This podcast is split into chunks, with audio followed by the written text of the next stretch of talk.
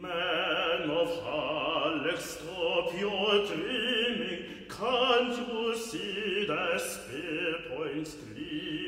From ShareProphets, brought to you from Wales by 30 Yards, this is the ShareProphets Radio Show, episode 16. Here is your host, Tom Winnifrith.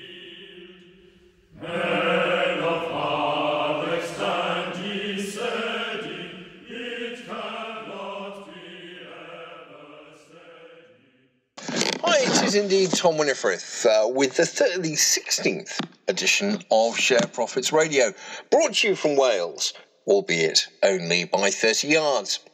It's now just over a week since the Panorama programme, which I appeared on and helped with on Neil Woodford, and since then we've learned very little, uh, other than it appears that the scope of the FCA investigation into Mr. Woodford uh, seems to be expanding. Uh, it was initially just into the circumstances of the gating of the equity income fund, something which could have been avoided had the FCA acted uh, a couple of years earlier. Uh, listened to the warnings made by myself and Cynical Bear about the liquidity issues facing all of the Woodford funds. Had the FCA acted then uh, and shoved pushed, cajoled, encouraged Mr. Woodford to make one or two rather different decisions that could have been avoided, but it didn't. Uh, the initial inquiry was merely into the circumstances of the gating. It now seems that there is a wholesale inquiry into the activities of Woodford Investment Management. Uh, and the ACD link. Uh, that is to be welcomed, and one hopes the FCA leaves no sto- stone, whether at Woodford Investment Management or at Hargreaves Lansdown or wherever, unturned in its inquiry. There have been one or two uh, comments by various people saying, but how can you throw stones at Neil Woodford? You were, after all, a failed fund manager. Too right. I was. Uh, I managed a couple of funds, uh, I think it's eight or nine years ago now, and was also CEO of a listed company, which in the end went bust uh, a couple of years of years after I got the boot. Uh, so I've been where Neil Woodford uh, is. I've seen a company I set up go bust. Uh, I've seen uh, my name uh, quite rightly dragged through the mud following not particularly good performance. In fact, very bad performance of a couple of funds I managed. for a while, the funds were complete heroes. I was, once upon a time, the top performing fund manager in the UK. it didn't last. I, I then became, I think, the bottom performing fund manager in the UK. Sadly, not operating at the same time as Neil Woodford uh, at Woodford Invest, uh, uh, Investment Management, uh, so there are no direct comparators. The funds were pretty small. I have uh, repeatedly uh, apologised for what went on. Uh, there are a few differences between uh, myself and Neil Woodford. One of them is that at the end of the exercise, I was le- were, uh, left worth minus 200,000 quid, and of course, with no job. At the end of the Woodford debacle, uh, he will be left with uh, having taken at least 100 million quid out of the business. I think the second difference is I'm prepared to accept that I made a lot of mistakes. I made some bad investment decisions, uh, both with the fund I managed and also with the company which I ran. Uh, there were some poor acquisitions we made. We overpaid for them. Uh, we took on debt.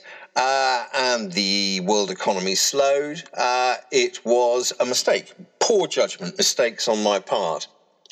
One difference, uh, one other difference between myself and Mr. Woodford uh, is that uh, whilst we can demonstrate quite clearly that certain trades he made on behalf of the funds he managed disadvantaged unit holders in those funds, uh, but profited Mr. Woodford personally via higher fund management fees for Woodford Investment Management fees, which uh, uh, were taken out uh, as dividends by himself. Uh, the contrast with my own uh, career as a failed fund manager and as a failed CEO is rather different. There is uh, no evidence that I engaged in trades which enriched me personally uh, uh, to the detriment of others. Indeed, uh, my purchases of shares in the market uh, and in a placing undertaken by my former company, Rivington Street Holdings, only served uh, to make me worth even more minus money when the whole thing finally collapsed. However, it would be wrong of me to portray myself as a saint. I fully accept that I made some very bad decisions. Uh, and I fully accept uh, that uh, I should never be allowed to manage a fund again. One thing, uh, or indeed a public company. Uh, one thing, however, is that having made those decisions, seen how a fund operates when it's in trouble, seen how a company operates when it's in trouble, it gives you a peculiar insight uh, into other companies uh, which are on the public markets and into the way that other funds operate. Uh, my experiences at Rivington Street Holdings will scar me for the rest of my life. Uh, I don't look for any sympathy in this. Uh, I feel the real sympathy for investors who lost money. Of course, I lost a vast amount of money too. A paper fortune evaporated. Uh, uh but my sympathy is for them. Uh, but those experiences which scar me for life uh, do at least give me an insight into the way that financial markets work and the way that funds operate and the way that quoted companies operate, the way that quoted companies present their reports, the way that quoted companies interact with the market. Uh, and it is that insight which has coloured my journalism uh, over the past seven years. To my critics, it's easy to snipe. I understand that there are a number of people in the Deadwood press who are pretty pissed off with me. Uh, not only have I scooped them on Woodford all the way along, uh, but I now rather crow about it and point out the fact that these folks in the Deadwood press uh, were promoting and puffing Woodford right until the bitter end. I can understand why they would say or write nasty things about me. Uh, uh, uh but I asked them a question. What would you do if you were aged 44? Uh, the business you set up had been taken away from you. You'd been ousted in a coup. Decisions were being made about that business with which you didn't agree. Uh, but you accepted that you had contributed to its woes, although you were not uniquely responsible. Uh, you're worth minus 200,000 quid and uh, you haven't got a job. And frankly, you're pretty unemployable. What would you do? Uh, one, one option, obviously, is to kill yourself. And I've been quite open about the fact that after I left Rivington Street Holdings, I had a nervous breakdown and I considered uh, that way out of the problem. That would have been poor, I think. Uh, I have a family history uh, of suicide, uh, uh, and I'm also aware that suicide is a very selfish way out. It doesn't deal with people to whom you might owe money, uh, and it leaves those who you leave behind in a very bad place. But nonetheless, I did consider that as a way out my route to restoring uh, my life back in 2012 was to start writing. I shall uh, eternally be grateful uh, to Clem Chambers of ADVFN, who gave me a platform to write. Uh, I was earning a little bit of money, a, a smidgen, a tiny amount, writing articles for the ADVFN website. But at a time when many people regarded me as toxic uh, and refused to have anything to do with uh, me, Clem Chambers reached out with a hand of friendship, and I'm grateful to him for that and I started writing, and something uh, alerted me to a tiny AIM-listed company called Sefton Resources. I think the first thing that alerted it uh, me to this company was that its CEO Jimmy Ellerton uh, stood up at a presentation and boasted that he'd never had anything to do with Tom Winnifrith, uh, which he thought was a very good point for uh, uh, uh, Sefton Resources. At that time, maybe it was a good point. I wonder, I indeed had nothing to do with Sefton. I'd never had any business dealings with the company, and I'd never met Mr. Ellerton at that point. I wonder, during my career as a crony capitalist, would I have had business dealings with Mr. Ellerton, who is an obvious criminal?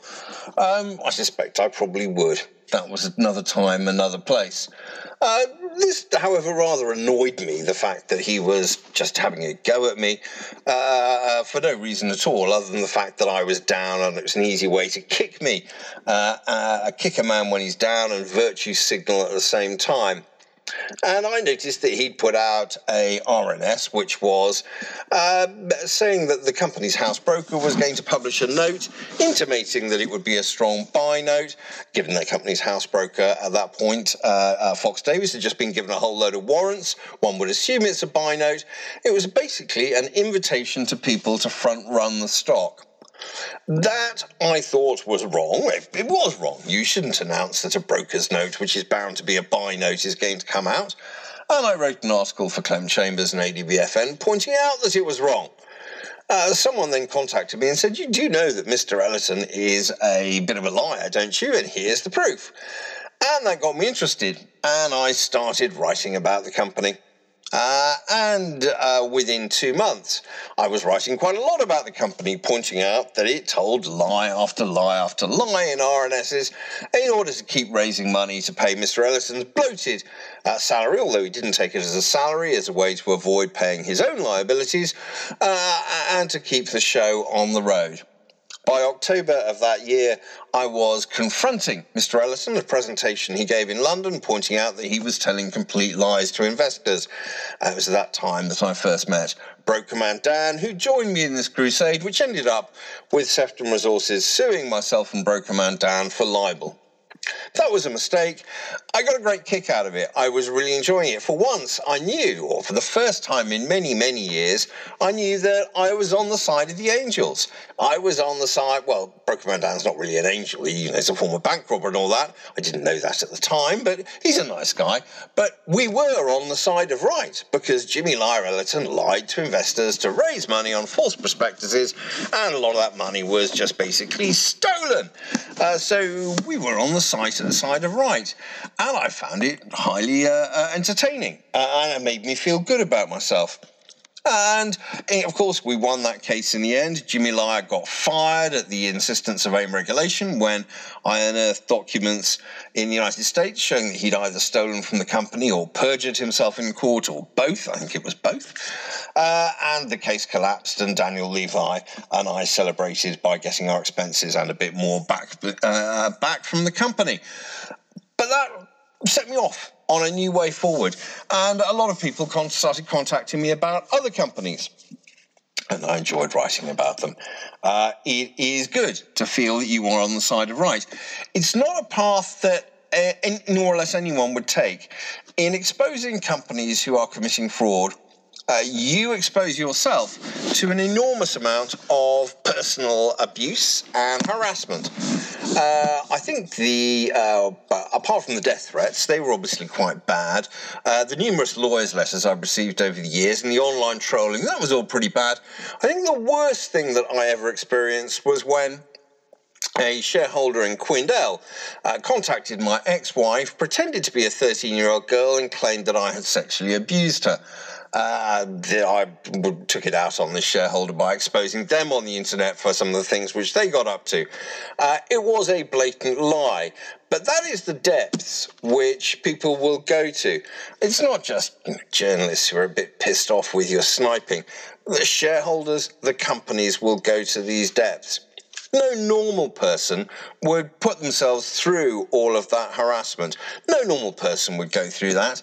It is only when you've been really at the depths, when you've been staring down, uh, you know, the barrel of a gun, not not literally, but more or less literally, when you have just been at total rock bottom, that puts you in a position that you can handle such abuse, such trolling, such harassment, uh, the smears, the lies. It is only uh, when you've been in such a bad position that you really don't care what happens uh, going forward, that you are in a position to face such harassment.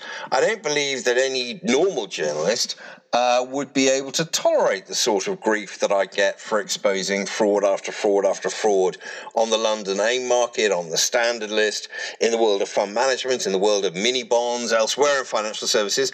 I don't think any normal journalist would, be, would just put up with that. It's not what you sign up for when you become a journalist, uh, but it has become my life. There comes a point where you say uh, there's no there's nothing more uh, uh, you can uh, no more sticks you can beat me with. I've been beaten with every stick uh, going. I might as well just hang on and expose a few other crooks And indeed, that is the way uh, that I rather view life. I have cleared most of the liabilities, which left me worth minus £200,000 seven years ago. There are a few small ones that remain outstanding, uh, and a couple of loans I received when I was starting up again, uh, which need to be partially repaid. Financially, I am solvent now. Uh, that's a better place than where I was uh, seven or eight years ago. Uh, but in terms of what I know that I'm doing, uh, I know I'm doing absolutely the right thing in exposing crooks. I'm going to carry on doing that. I will uh, later on in this podcast talk about four companies which are still listed on the London AIM Casino or the Standard List, and which are materially misleading investors. I will explain why that's wrong uh, and why uh, the regulators need to act but won't, and their failure just makes investing in smaller company shares uh, something that no sane person would do when you know that lying and committing fraud is something that companies just get away with. Uh, this podcast is not paid for uh, uh, by you. It is free. Uh, I don't do my work for free. Uh, uh, I'm not a charity. so I'm only able to produce this free podcast thanks to the support of Open Orphan PLC. Open Orphan PLC is a company listed on the AIM market. It reversed into a company called Venn Life, which was a complete and utter dog, about a year ago. I interviewed the CEO, Cathal Friel, um, uh, on uh, ShareProphets Radio Edition 8. Uh, if you listen to that, you'll understand where the company is now, uh, how it's turned around the business that it's reversed into, uh, and how it's going to grow going forward.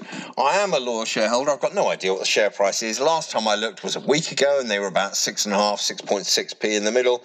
I believe the shares uh, will get into double figures within a few months. So I'm very happy to, to hold the shares and I'm happy to take sponsorship from this company because it's one of the few companies listed uh, on the AIM casino where I can see uh, a route through to material uplifts and profitability and free cash generation. It's a proper business with revenues, that sort of thing, and where I also trust the management implicitly. So thank you to Open Orphan for a sponsorship. If you want to know more about the company, listen to ShareProphets Radio Edition 8 with the interview with Cathal Friel, or go follow them on Twitter at Open Orphan. You may have noticed that we're about to have a general election in the United Kingdom. Uh, if you're listening overseas, uh, uh, well, uh, let me explain very simply. Uh, around about Christmas time in the United Kingdom, we have something called pantomime. It is where faded stars of stage and screen uh, appear uh, with men dressed up as women and women dressed up as men on the stage. They make a lot of crude innuendos, and everyone thinks it's terribly funny uh, or rather not very funny, but we all go along anyway. Maybe the pantomime uh, this year has been superseded by the pantomime at the House of Commons, the Palace of Westminsters, where our elected representatives have been unable to agree on delivering Brexit, something that they nearly all were voted in to deliver because the people voted for it in a referendum, referendum in 2016. Uh, the government is unable to pass a bill and has until recently been desperately trying to dissolve Parliament so that we can have a general election, get a fresh set of MPs, and move forward. Uh, but the opposition, which had been calling for an election, has until recently decided it doesn't want to have an election after all because they think they might lose. Confused? Well, if you're looking outside uh, this from outside the UK, looking at what used to be called the mother of parliaments, I can't blame you in the slightest. It is a pantomime, it is a farce, uh, and it is one which makes uh, we mortals, we ordinary people who just have to work and pay taxes to pay for our elected leaders at Westminster despair of the political pl- class. Truly, the last person to enter the Houses of Parliament with honest intentions was Guy Fawkes. Anyhow, we have an election, uh, and the choice that this country faces is a stark one.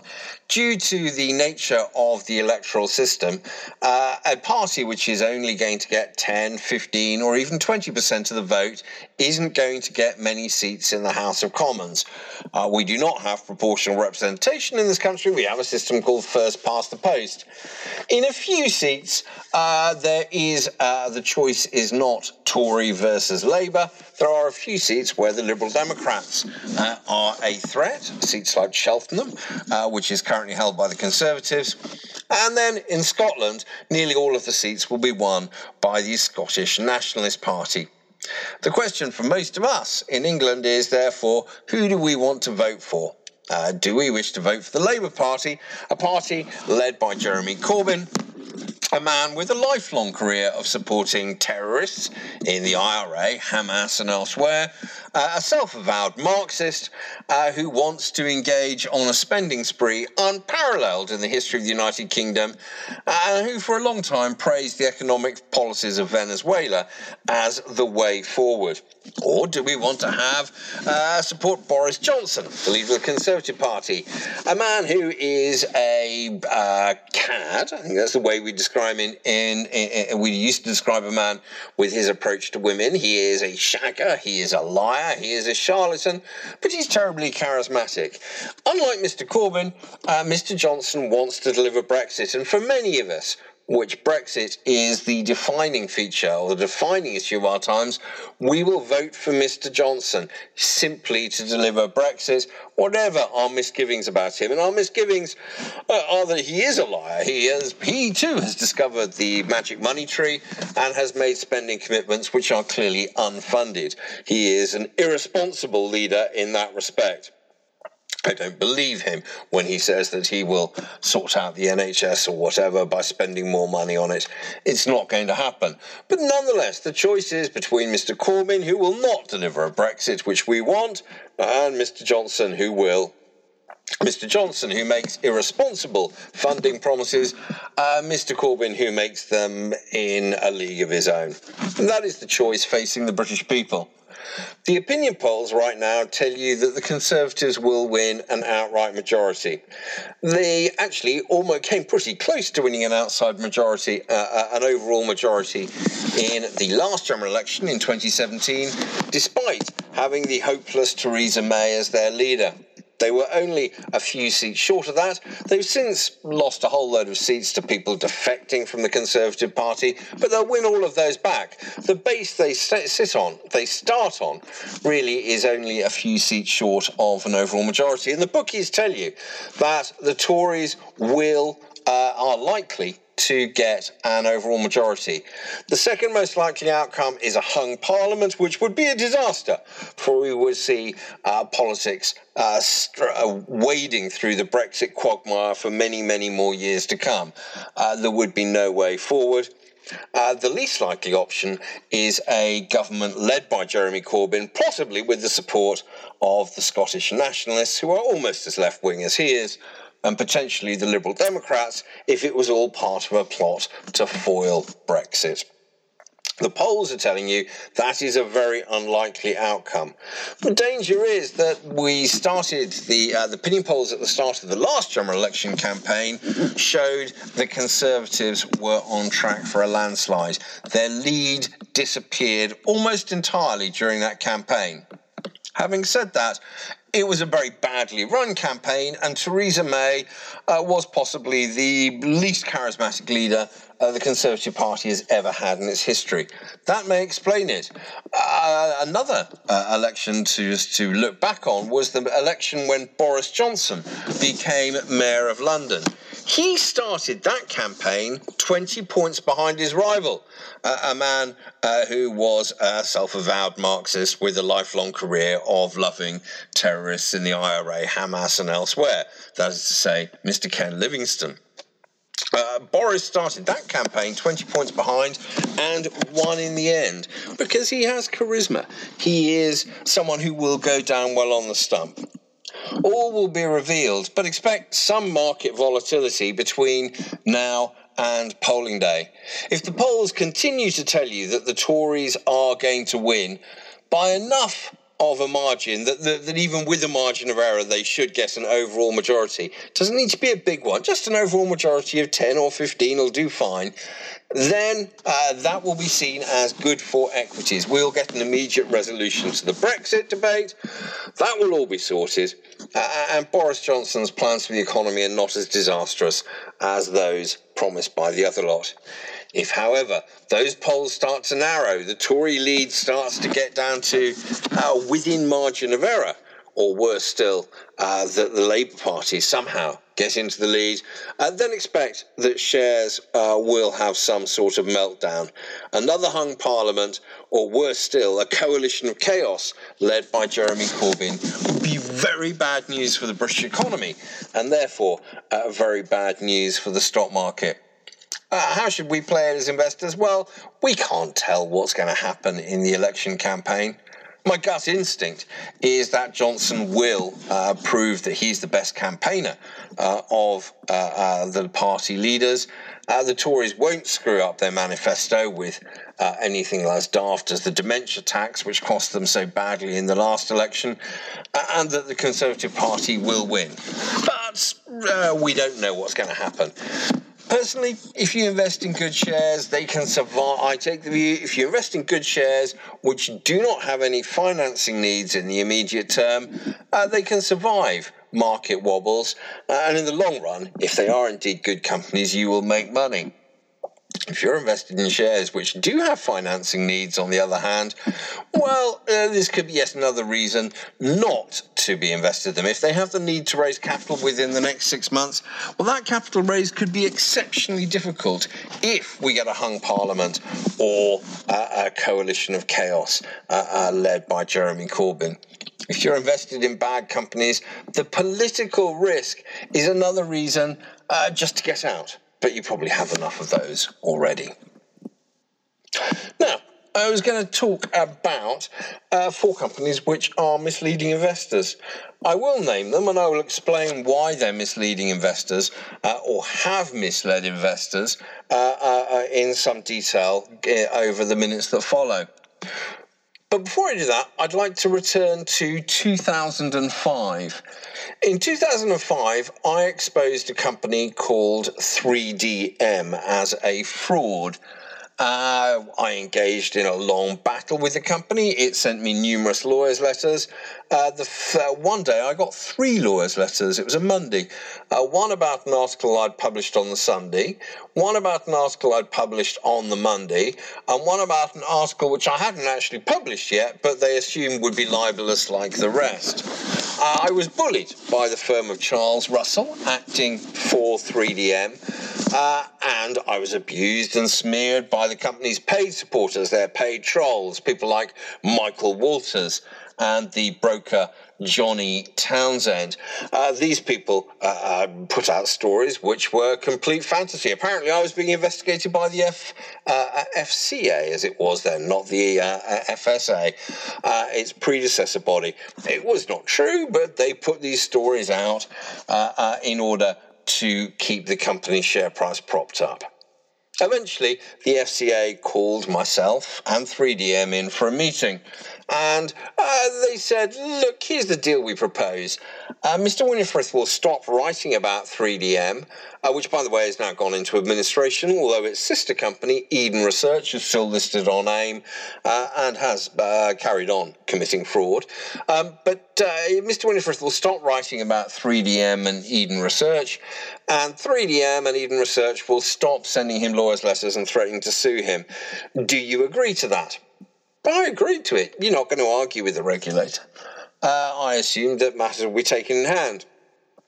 So I stopped writing about it.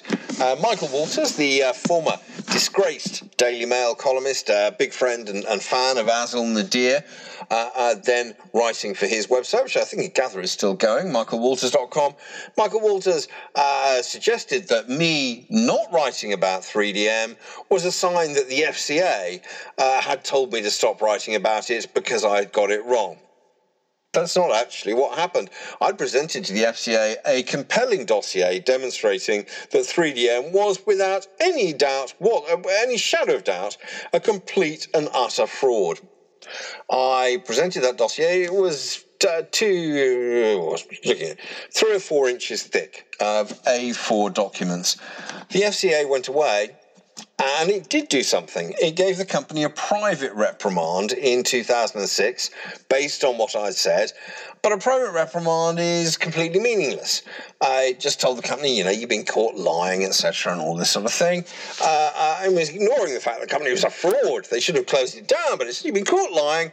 Uh, we don't mind having frauds on the uh, uh, London's AIM market, but we just don't like those frauds telling lies. Can you can you try to stop that? It was a private reprimand in 2006. We didn't discover that until 2009. In 2009, uh, it seems that 3DM had taken the lesson from its first run in with the authorities that actually there's no penalty if for telling lies and committing fraud and that sort of thing uh, because nothing's going to happen to you. You just get a private slap on the wrist. So it carried on telling lies. Carried on telling lies. And finally, the FCA did something about it and they gave them a public reprimand in 2009 uh, uh, relating to lies told in 2008. And as they announced it, they revealed that they'd given them a private reprimand a couple of years previously. This was a second offence of telling lies to investors to ramp up the share price in order to raise more money. Eventually, 3DM went bust. Uh, the problem with frauds is that they always run out of other people's money. From memory, uh, 3DM had by the end run out of about 65 million quid of other people's money.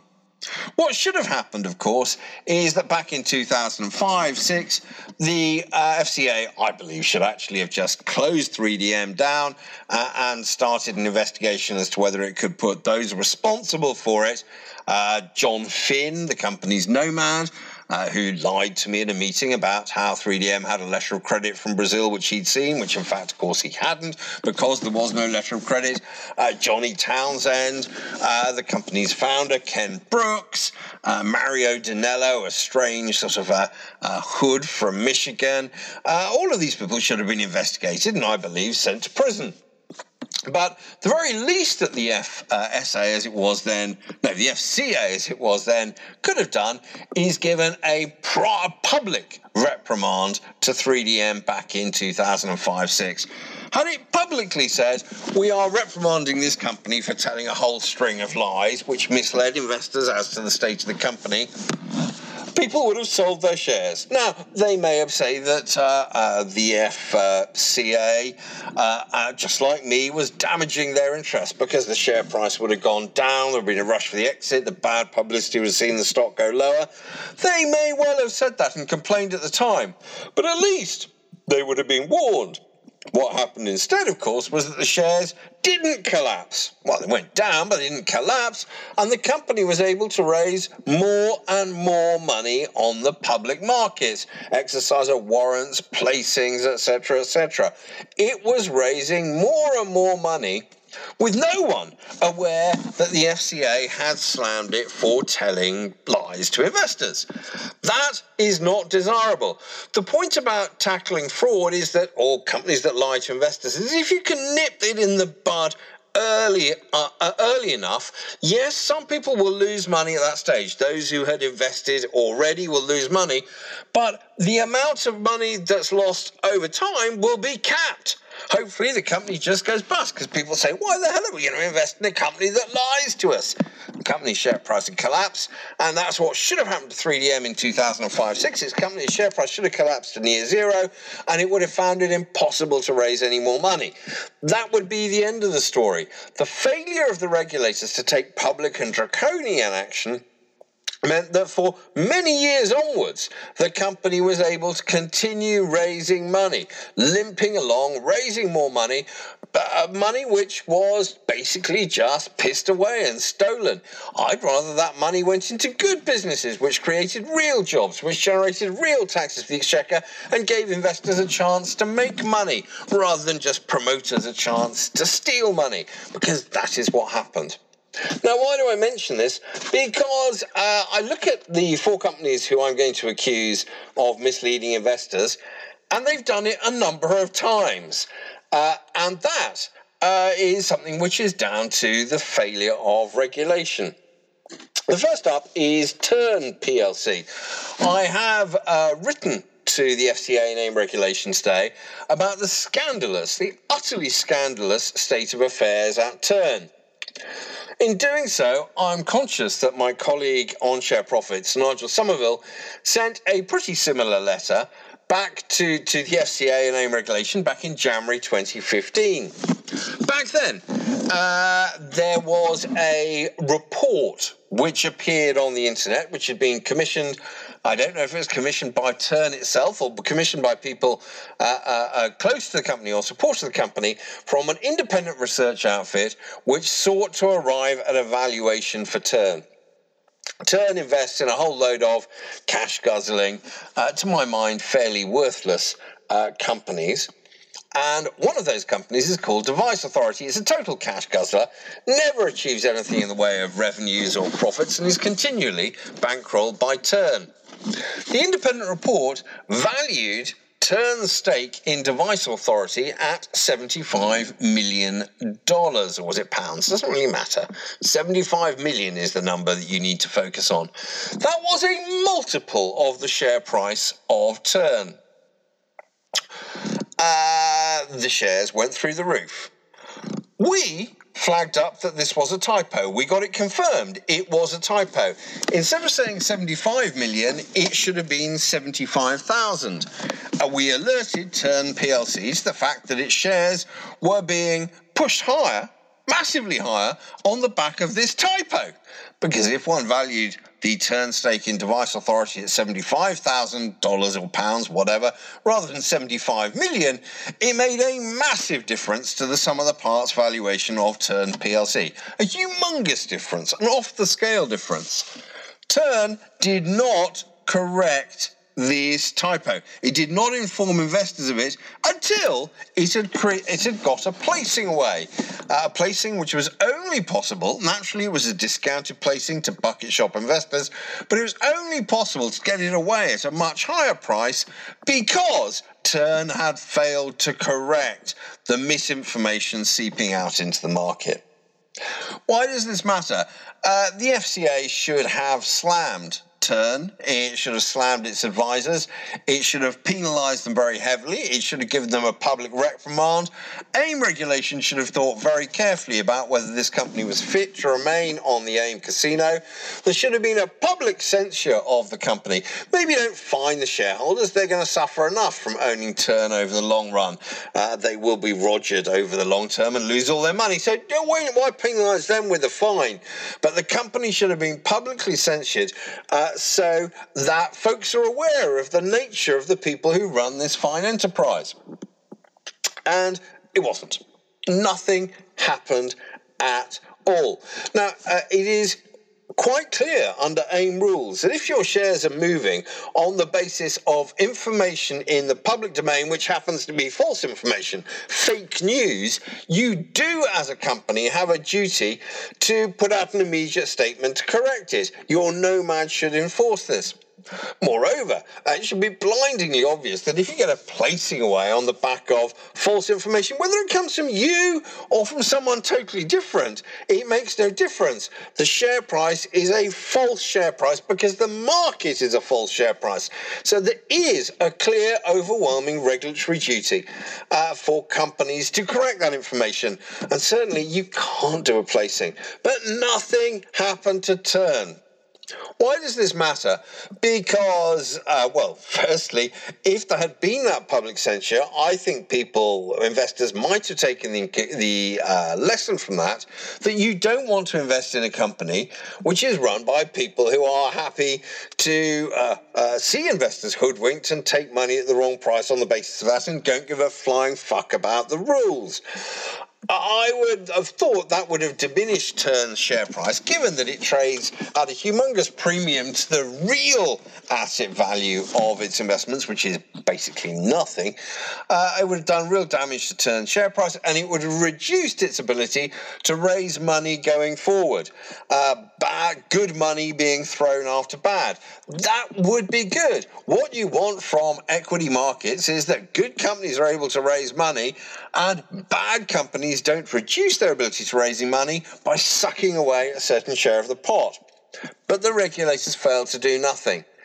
So wind forward to the past week, and uh, it appeared um, a tweet appeared on the internet on the 22nd of October of this year uh, from a company which had previously worked for Tern Investee Company Device Authority, uh, the one I mentioned earlier, the one that's worthless, uh, uh, uh claiming that it had raised $10 million for Device Authority.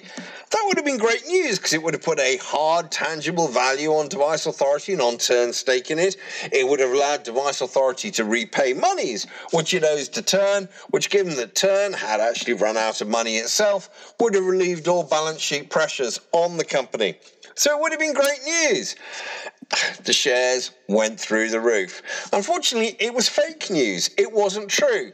Uh, we know that Tern and its advisors, its new advisors, it works through advisors at a rate of knots, were aware of this fake news. We all know that they were aware. I mean, hell, everyone was aware of this news out there, but we know that the company and its advisors were aware of its news. What they should have done is put out a statement saying this is fake news, it's not true, etc. Very simple. That is what you should have done to abide by the rules, but they didn't. Instead, they got a placing way, raising another one and three quarter million at 11.15p. The lesson that Tern learned from events in January 2015 is if your shares go through the roof on the basis of fake news, you do a placing. You don't bother with the normal rules about correcting the uh, the fact the market because it's a false market. You don't bother issuing RNS. Well, you don't follow the rules. The following the rules is tedious. It's for little people. You just use the share spike to get a placing away.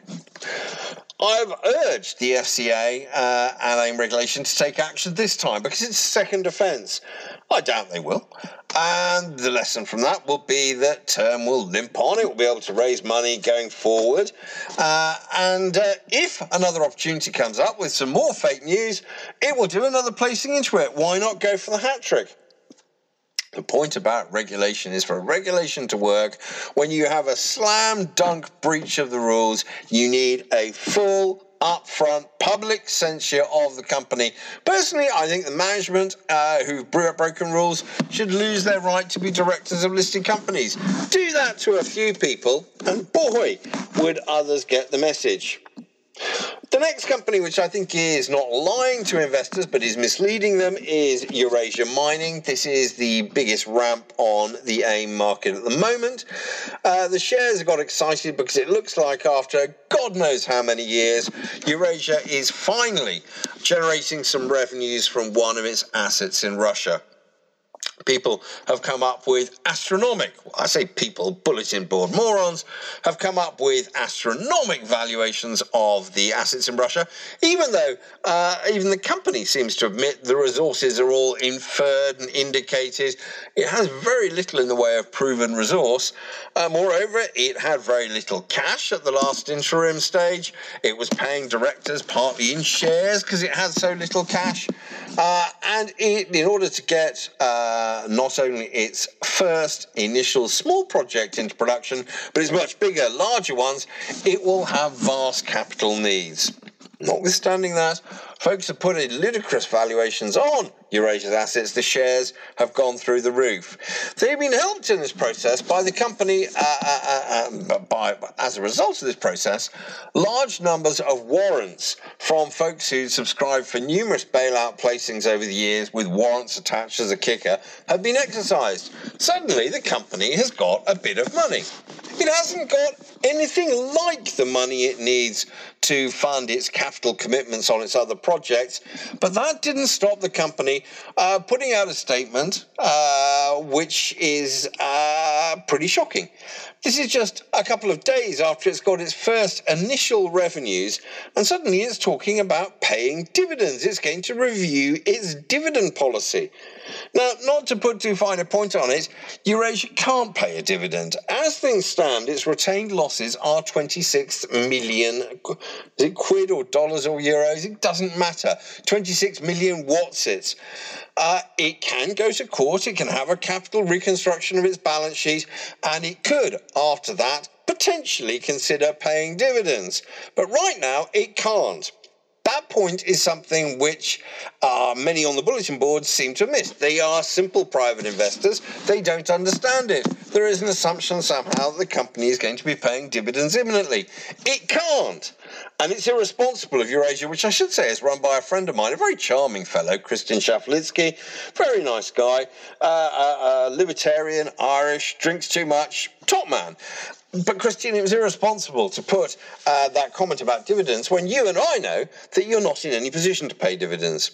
Furthermore, uh, Eurasia Mining has got large capital commitments next year uh, in order to bring other assets into production.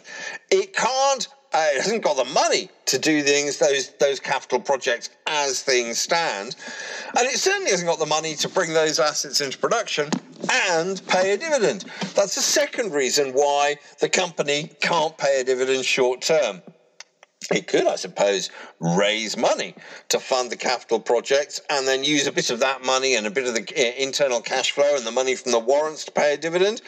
Uh, but that's not quite the way that folks on the bulletin boards are reading it.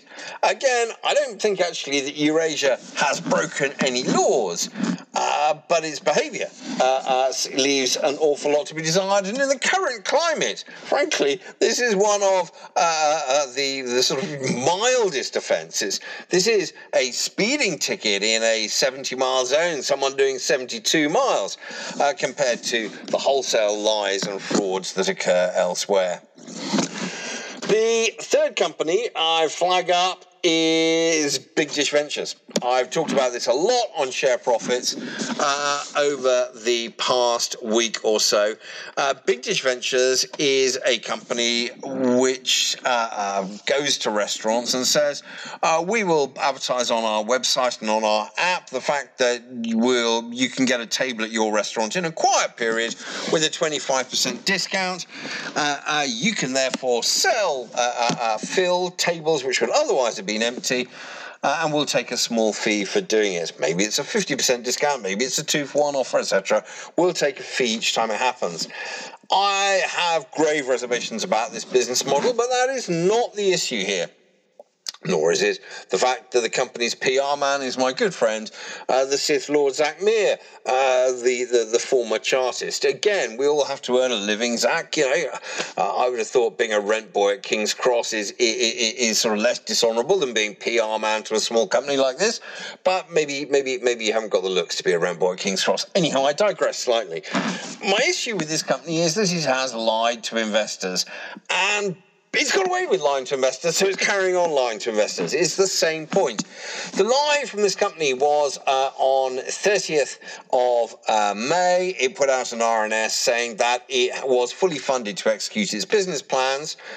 Uh, and that it was now operating 100 from 150 restaurants and it was continuing to see uh, to take on new restaurants all the time. Jolly good news. Uh, the next week, the company is a placing. That came as a big shock to folks who thought the company was fully funded, etc., uh, etc. Et now, I'm told by the company that it wasn't planning to do a placing, but it just got approached by an investor who really wanted to put money in at 7.6p. Given the shares are now 1.7p, I guess the investor's probably regretting it a bit, but that's another matter. And so it came as a horrible surprise to Big Dish but it took the money anyway. Well, I'm prepared to accept that. But what I can't accept is the fact that the company told a lie when it said it was fully funded. The company uh, uh, full year results to March 31st, I believe it is, uh, show absolutely bugger all cash, uh, uh, negative net current assets, and that the company's burning cash at a fair old rate, uh, almost 100,000 quid a month. that isn't good. The auditor's report makes it abundantly clear that had the company not got the placing away in early June, i.e., post balance sheet event, it would not have treated this as a going concern. In other words, it's saying the auditors are telling you that without that placement, the company would have run out of money within the next 12 months, which is not the same as saying we are fully funded to deliver on our current plans, unless your current plans were a one way trip to the corporate administrator. So that May 30th statement was a lie. The results came out in August, so by August we knew that Big Dish had lied to investors, lied via an RNS. That should be a very serious matter.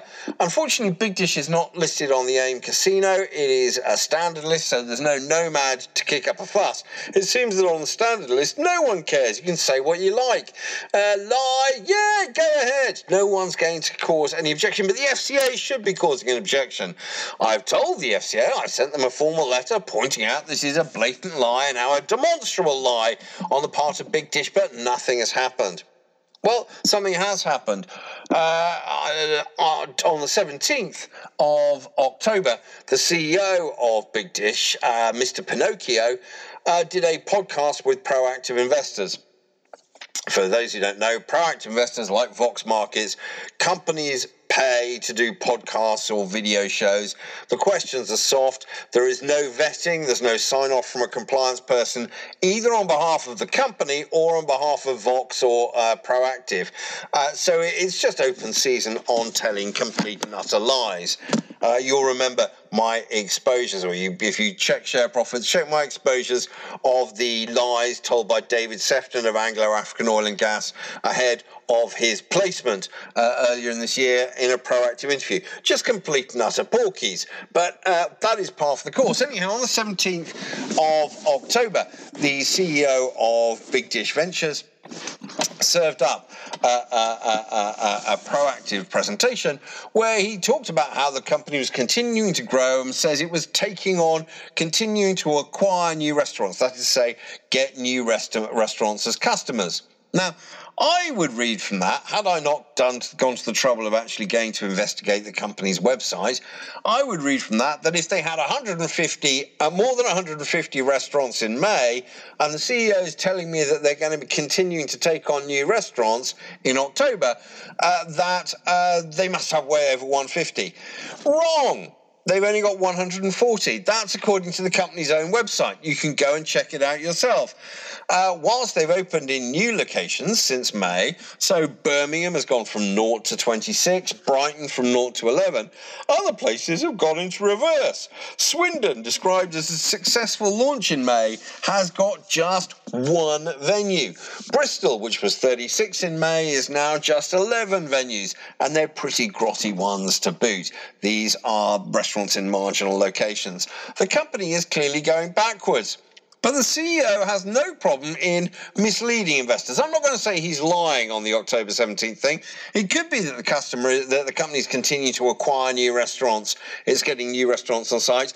But that's misleading if you don't say actually, but it's also losing more than it's gaining, which is the truth. So the guy felt able to mislead investors. Why did he do that? Because he told a total and utter fucking lie about a massively material thing in an RNS on May 30th.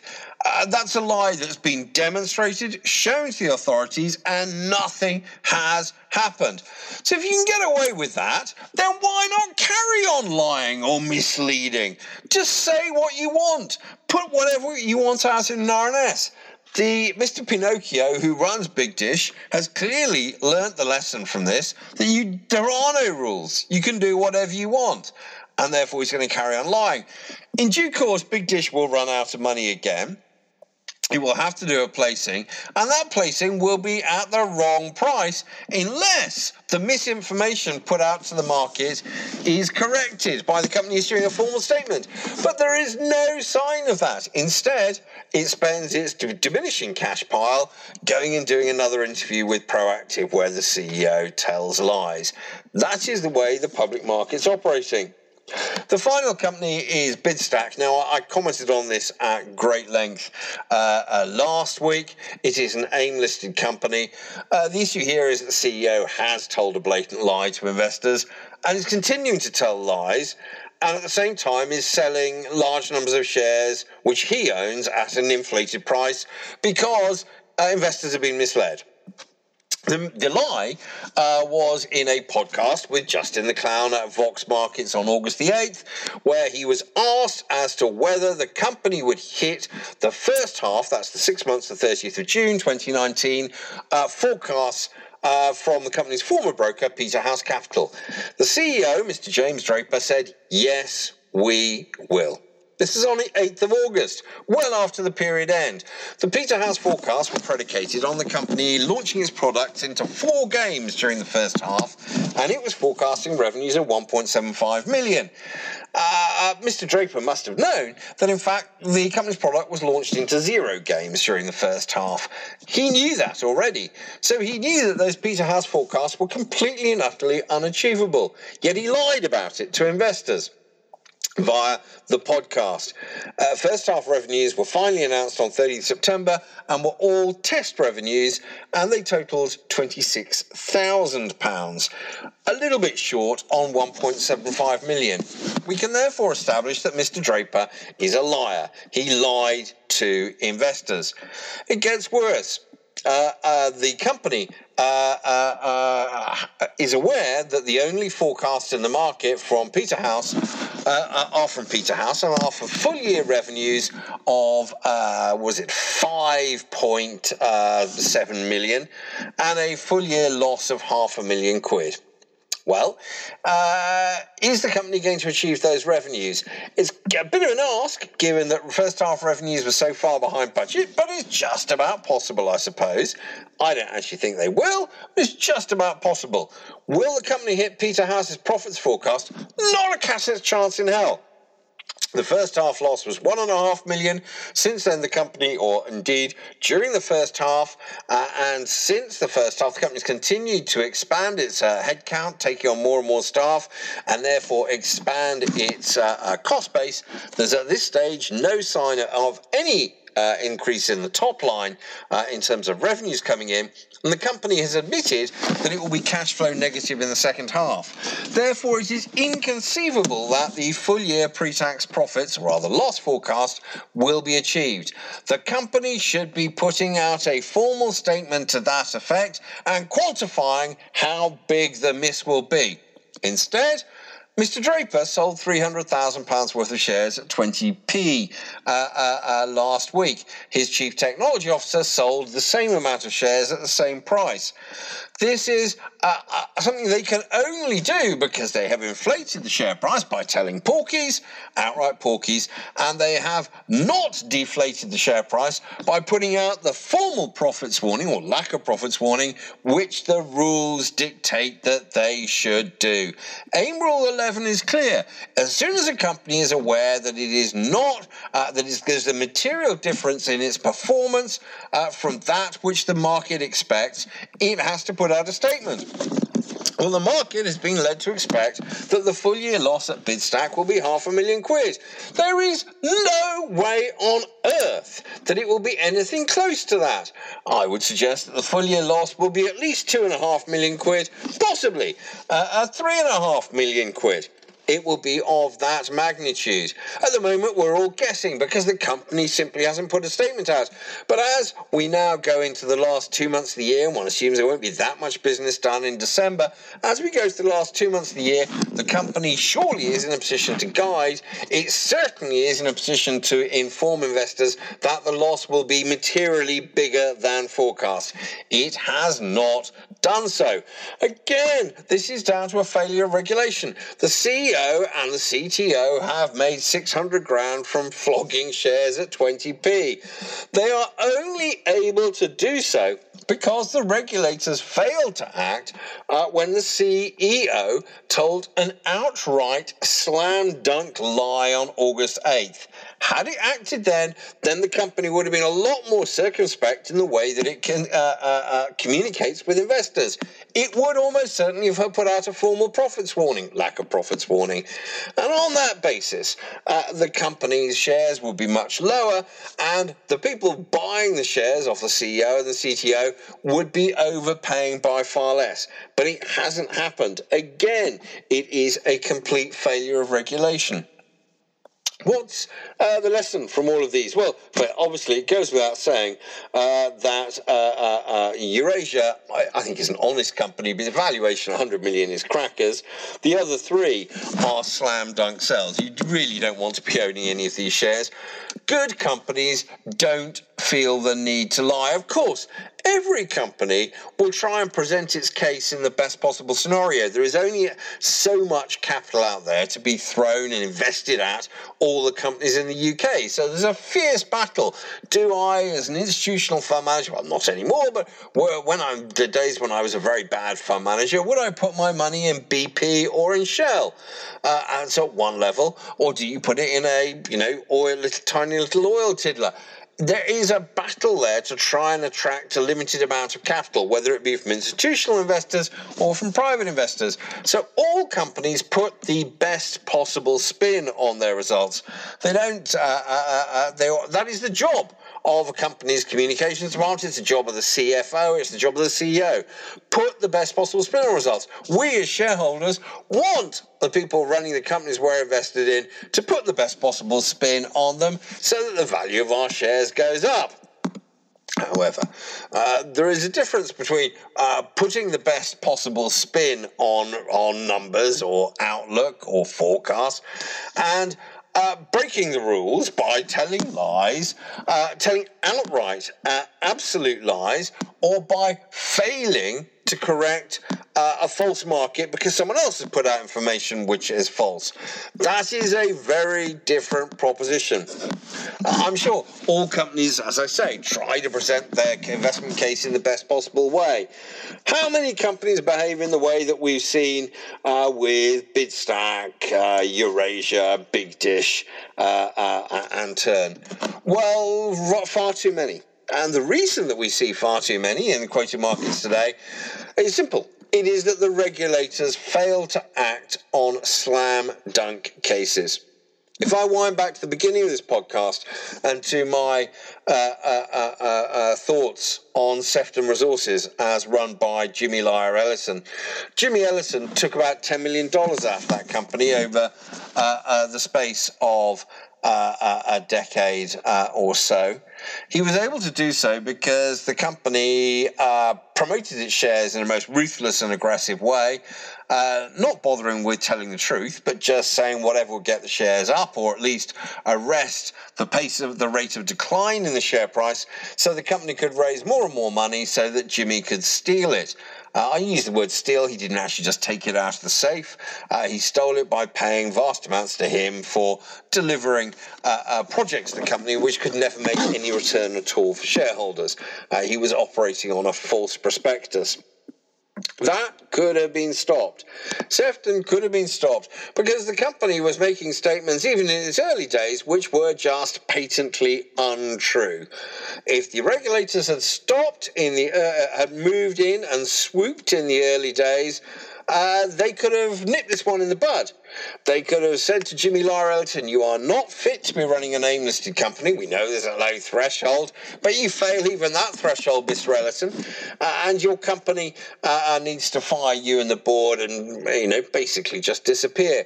The fact that it didn't meant that another 20 or 30 million dollars was thrown at the company, and that money was all lost. Sefton could have been nipped in the bud at an early stage. It wasn't because the regulators turned a blind eye to the fact that it was telling complete lies. I've highlighted companies here today, four companies which should all tomorrow be putting out statements uh, to clarify certain matters. You raise, you'd be saying, no, there are good reasons why we're not going to pay a dividend next year, and we're sorry we gave the impression that we might.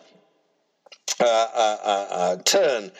Well, uh, uh, we should have mentioned last week that this report about device authority was complete fake news, but we thought we'd get the placing away first. but now we'd like to clarify.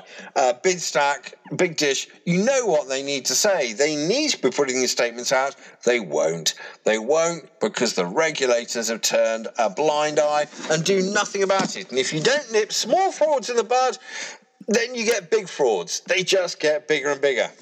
And I guess that just comes back to what I'm doing. Uh, uh, my job will be to continue to expose uh, companies that don't tell the truth. Uh, companies that raise money on false prospectuses, uh, companies that commit fraud. For that, no doubt, I will receive more vilification uh, in all sorts of places. Such is the way of the world people don't thank you. Uh, eventually, when they lose all their money, they say, We should have listened to you about that fraud. I'm sorry we didn't. I'm sorry we, we insulted you uh, on Twitter. Uh, but uh, eventually, people, most people, come round to that way of thinking. Time being, uh, I guess I'm not the most popular person on the Bidstack threads on the uh, on the chat forums. If you've enjoyed this edition of ShareProphets Radio, uh, sponsored by Open Orphan, then please go follow Open Orphan at, at Open Orphan, find out more about the company. But how about you stop being a cheapskate and you sign up to ShareProphets? It costs only $5.99 a month. Uh, and for that, you get a daily bearcast, which isn't as long as this. Uh, it lasts about 20 minutes from me. Uh, so, one podcast a day from me. There is 10 articles, there are nine other articles on the site each day, uh, maybe the odd one less at the weekend, so about 300 articles a month. Uh, uh, we break stories, we uh, expose frauds, we expose placings, uh, we write all the stuff that you're not meant to write. A lesson for my colleagues in the Deadwood Press as they consider their failure over Neil Woodford. Uh, writing Good journalism is writing what people don't want to see written. Anything else is pure PR. So if you want good journalism, investigative journalism, and you like the style of my podcast, sign up to ShareProphets. It costs just $5.99 a month, and you get to hear me every day, and I'll be speaking to you tomorrow. If you're a cheapskate, I'll speak to you next week with the next edition of ShareProphets Radio. Thank you for listening.